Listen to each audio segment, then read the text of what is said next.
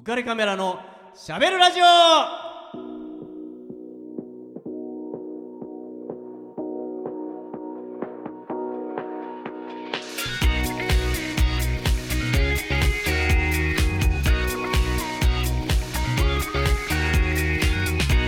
皆さんこんばんは。ウェディングフォトグラファーの田底和彦です。こんばんは、西条美咲です。はい美咲ちゃん、はい、もう11月も 最後ですよですねもうあっという間に終わっちゃうんですけど、うん。もうだって稽古も佳境でしょ、はいもうそうです。もう本番が近い。12月5日が初日でしたっはいけ、5日です。もうドキドキします。ねドキドキするけど、はい。ちょっと大野さん。はい。ねえちょっと一回言ってもらっていいですか獅子たちですよね。獅子たちですよ。もうね12月5日から9日まではい。俳優座劇場で。ねます。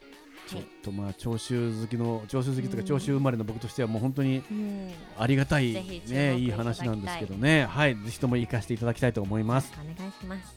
えっと、はい。お芝居やってるじゃないですか、はい。でまあ、僕もお芝居うん。結構、まあ、学生の時から好きだったんですけど、まあ、美咲ちゃんとはねもちろん年代が違うんで僕らの、えー見てた時代とはちょっと違うんですけども、えっと、赤テントっていう名前を聞いたことありますか、はい。はい。えっとまあ、唐十郎さうん。ん。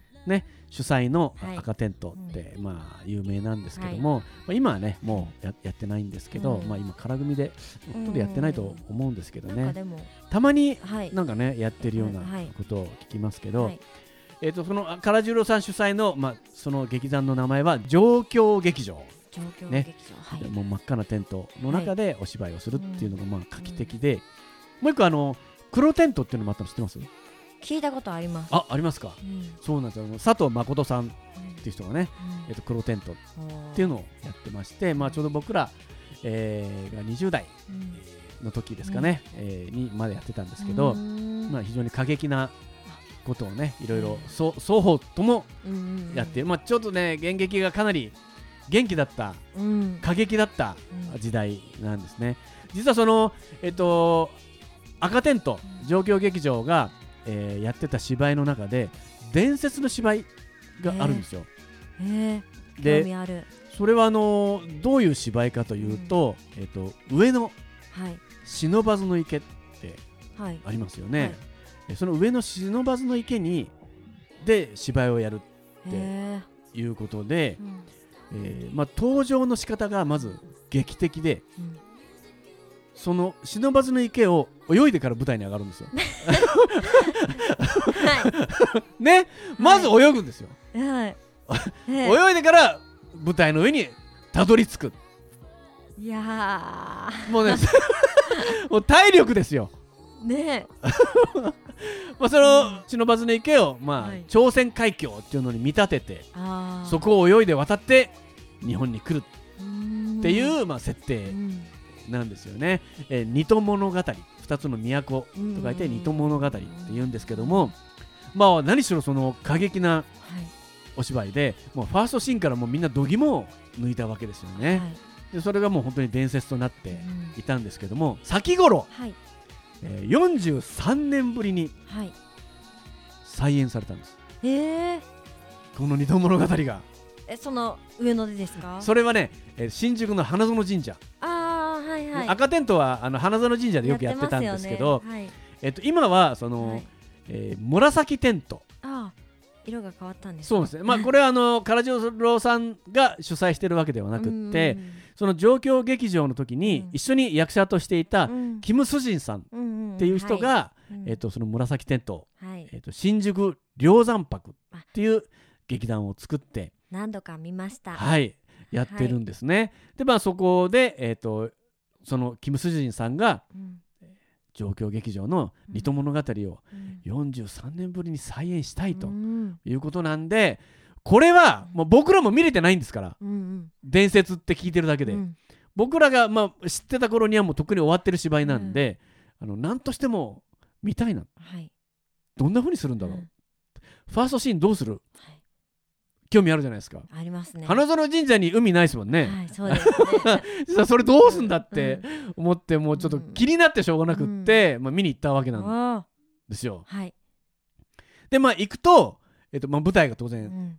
あって、うん。えー舞台のうん。一番、えっと奥側ですね。壁うん。になってるところが、えっと、岩になってるんですよ。うん。全部岩の壁になってる。かき割りでうん。できてるんですね、うん。そしてあの舞台の一番手前はい。手前からそうですね1.5メートルぐらいまで、えープールになってるんですよ。プール。あのだから客席客席は桟敷ですから、はい。座ってますからね、うん。しゃがんでますからうん。地面に、えーですからそこと舞台の間に。は、えー、と1.5メートルぐらいの幅でプールになってい。いるんですね、うん。でも水がなみなみとあるわけなんですよ。でまあ当然のことながら芝居が始まる前にまあ説明でね、うん。えー最前列から、え3列目ぐらいの方までって言ってビニールをうん渡されるうん。わけなんですね、濡れちゃいけないんでうんって言って渡されるんだけども実はあの今回に限りですねさらにその後ろの方まで あのお配りしたいと思いますなんつってずらーっとみんなにビニールが配られてこれはもう嫌が上でも期待が高まると。うん。えでどんな風に水を使うんだはい。って思思うじゃないですか。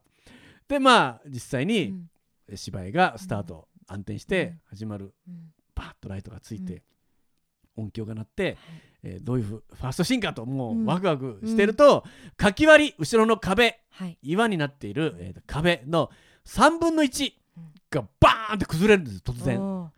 崩れると同時に水が舞台上に溢れてるんですよ、ドバーって。ああそのプールの水が。プールじゃなくってうんそのではなく。そのかき割りの後ろは水になっていてその水が岩を全部弾き飛ばしてあこっちから溢れ出るみたいな形で、うんうん。ドーンって岩,、うん。岩が崩れると同時に水がドーンってステージまでうん。溢れ出て溢れ出てた水はその手前の1.5メートルのところのプールに水に流れ出るっていう。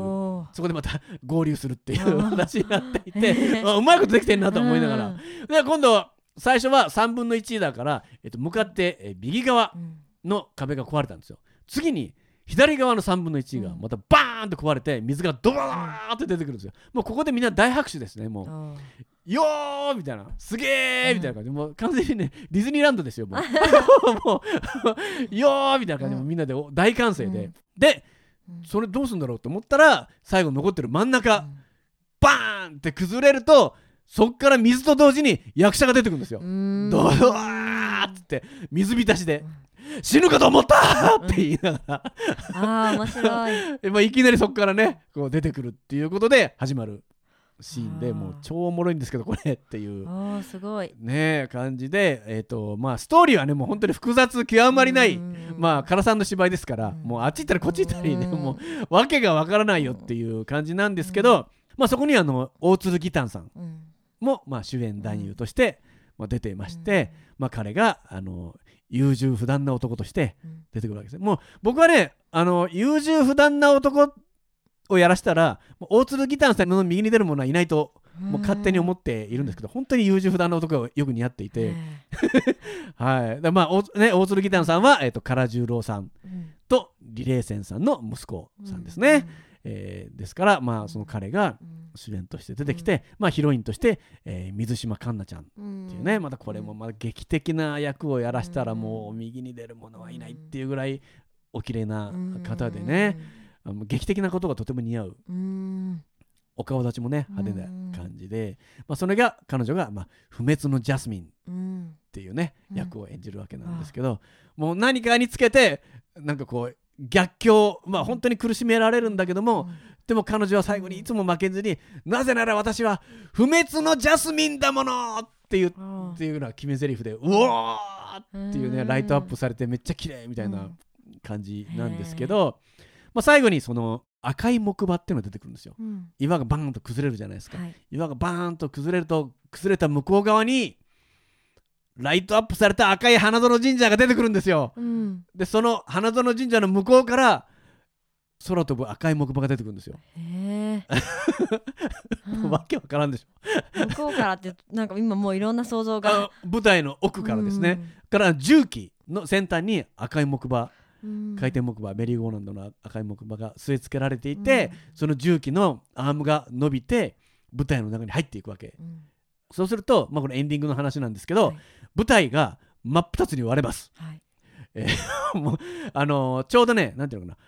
観音開きのように舞台の、えっと、真ん中あたりが、えっと、大体5メートル四方ぐらいうん。で、観音開きに上の方にパカって開きます。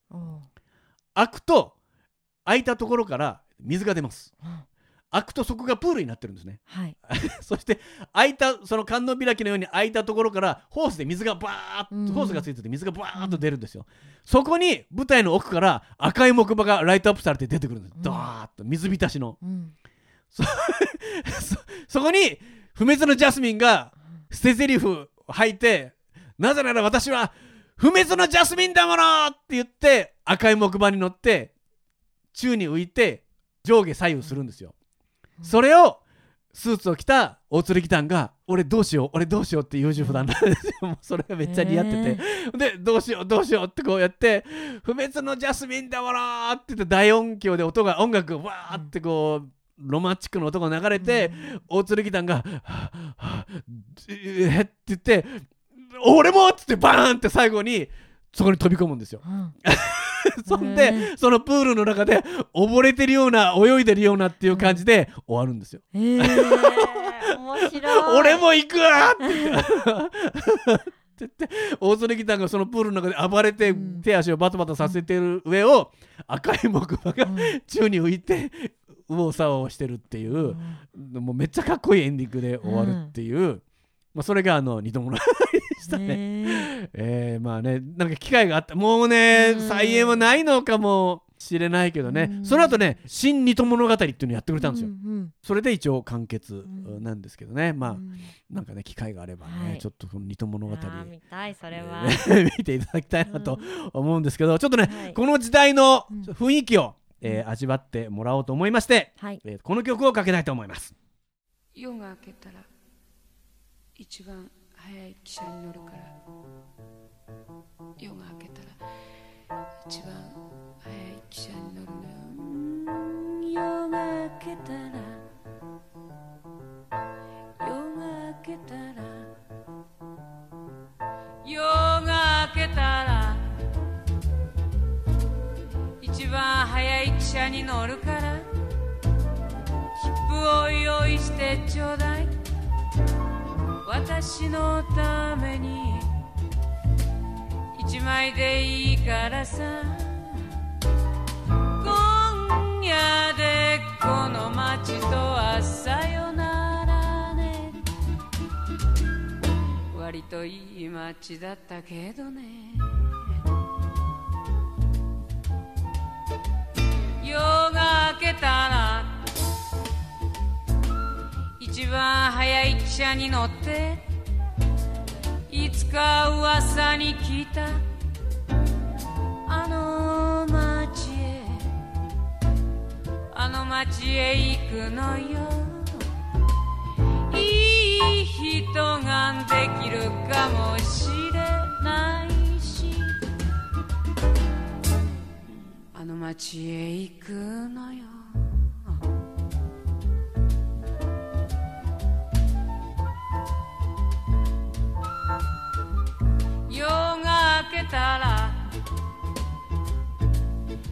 番早い汽車に乗るわ。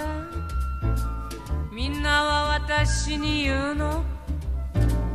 そろそろ落ち着きなってね。だけどだけども。人生は長いじゃない。そうあの街はきっといいよ。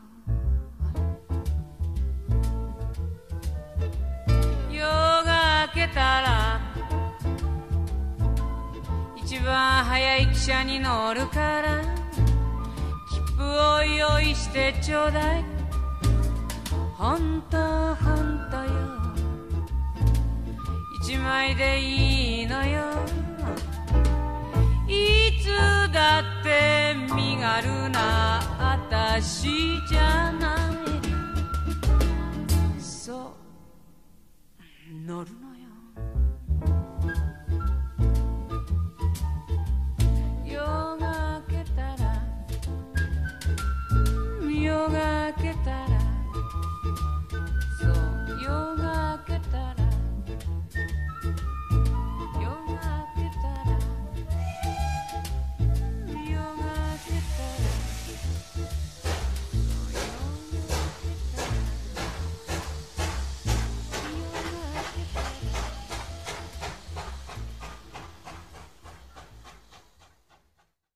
はい、えーこの曲はね、えーうん。浅川真紀さん、うん。えーえー1969年のの曲なんですよね。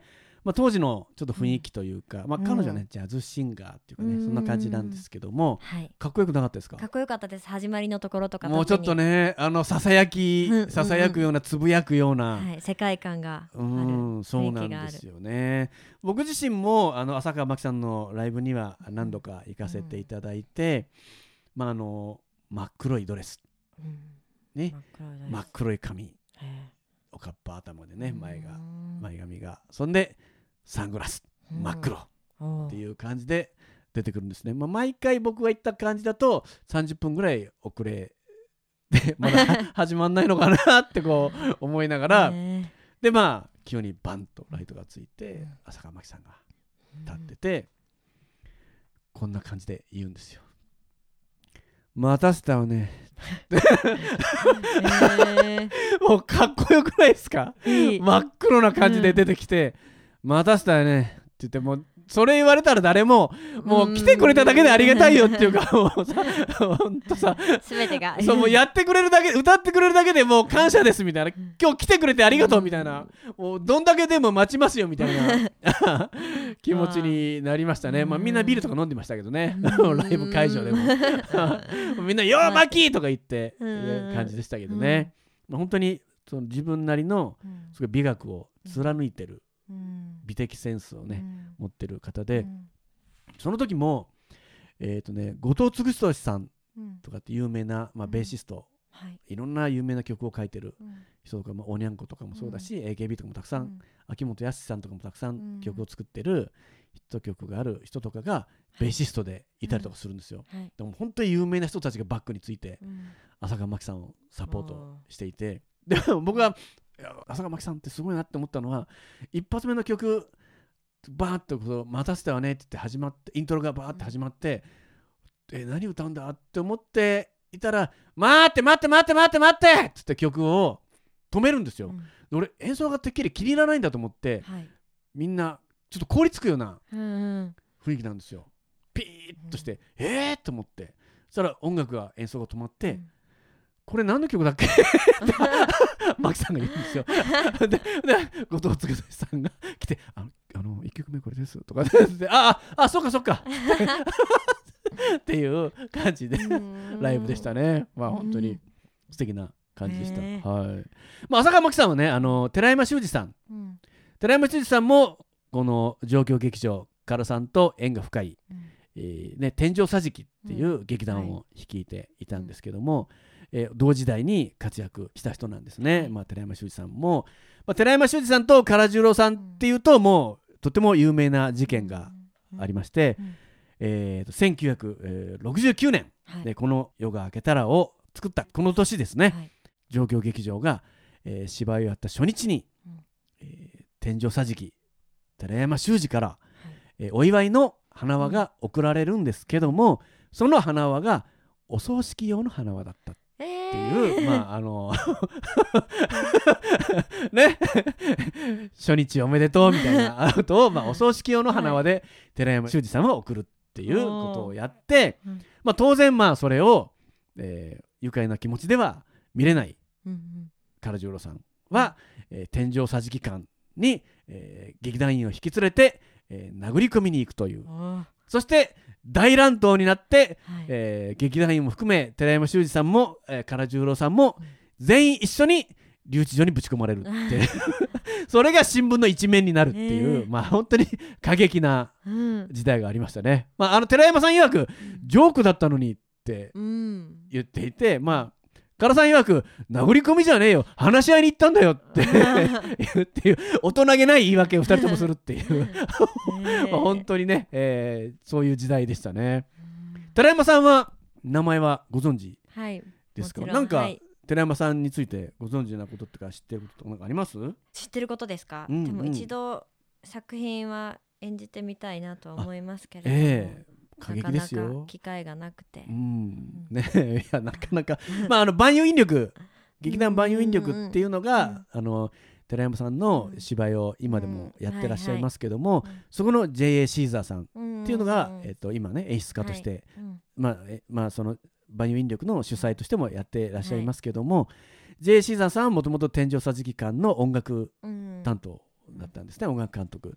で J. シーザーさんは、えっと、これはもう伝説になってますけども新宿で不老者として、はい。まあ、いたんじゃないかと、えーねえー。言うんですねシーザーさんっていう。うん。実はねその時当時ね新宿に3人の伝説の不老者がいたって言われていて、その1人がシーザえーー。もう1人がキリスト、キリスト？はい、っていうあだ名。あですね。シーザーさんもあだ名ですがー。本当にシーザーって名前じゃないですけどね。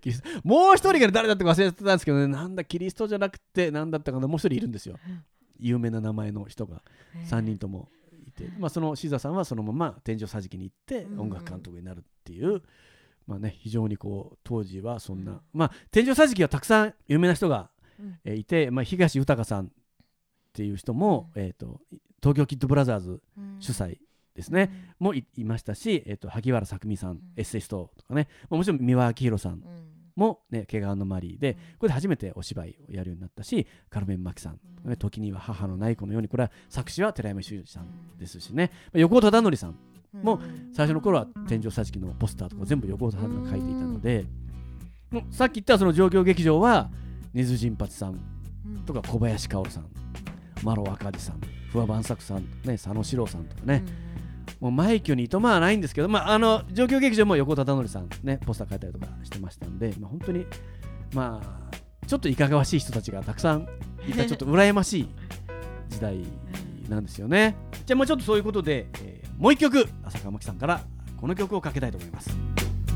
こんな風に過ぎてゆくのならいつかまた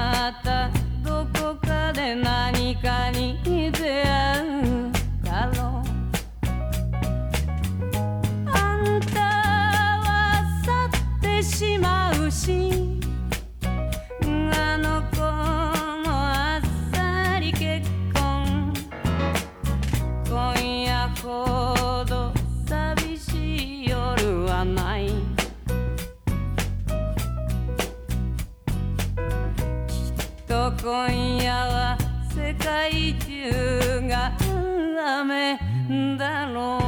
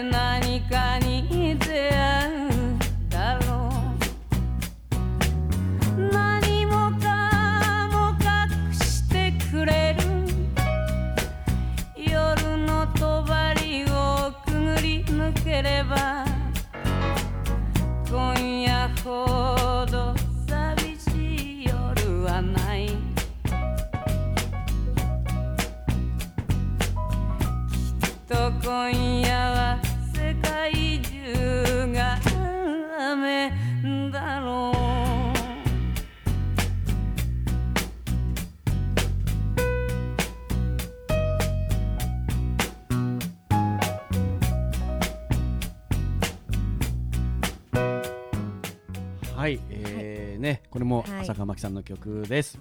まああの寺山修司さんといえばですねさっきの話の続きなんだけど、うん。あの明日のジョーっていう漫画はい。知ってます？はい。あれの葬式をやや実際にやったんですよ。ん？力石徹さんはいっていう人が亡くなるんですけどはい。彼の葬式を、ああの寺山修司さんはやったんですね。実際に。講談社の中でああの、うん。お坊さんを呼んでー自分が葬儀委員長で、へはい。えっと原作者の梶原一騎さんとか呼んでーうん。そこで葬儀を実際に人を入れてお経をあげてやったんです。力士徹の花輪をつけた絵も飾ってうん。黒いリボンのね やったりとかしてるんで。へー、まあ、そのぐらいあの寺山修司さんってすごくなんていうのかな現実と曲を行ったり来たりっていう感じのうんうん。人なんで、うん。でまあ、特にボクシングについてはかなり造形が深い人だったんであそういうことをやってるんですよね。まあちょっとねまた寺山さんについてはまたいろいろとはい今後喋りたいと思います。じゃあちょっと僕からえっ、と一つですね、はいえっ、とスポンサーのリフォーム上田さんからのお知らせを言います。はい川崎市東百合ヶ丘に事務所を構える、えーリフォーム上田さんが、えー内装の職人さんを募集しています。えー18歳から45歳くらいまで未経験の方でも大歓迎とおっしゃっております。性別ももちろん問いません。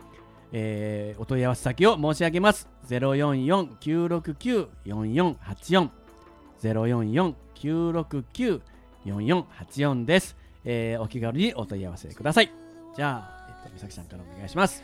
浮かれカメラのしゃべるラジオではリスナーの皆様からメッセージご意見ご感想をお待ちしております番組宛てのメッセージはオフィシャルフェイスブック浮かれカメラのしゃべるラジオと検索または当番組の制作会社言葉リスタへメールアドレスは info アットマーク言葉リスタ .com こちらまでお問い合わせください。たくさんのメッセージお待ちしてます。はい、えーもうね、お開きの時間なんで、ちょっとね、ハードル高いんですけど、もう。これは高いですね。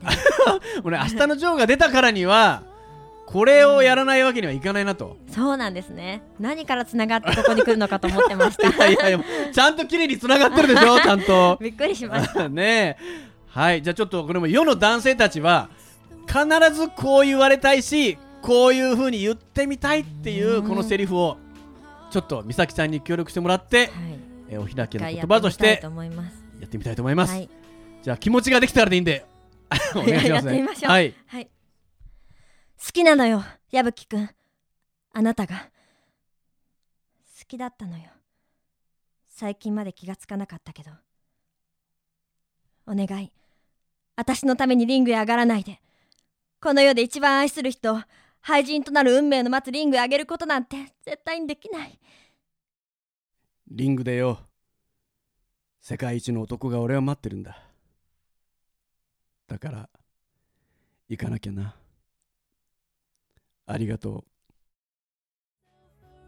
この番組は有限会社リフォーム上田ルピナス株式会社以上の提供でお送りしました。Dream,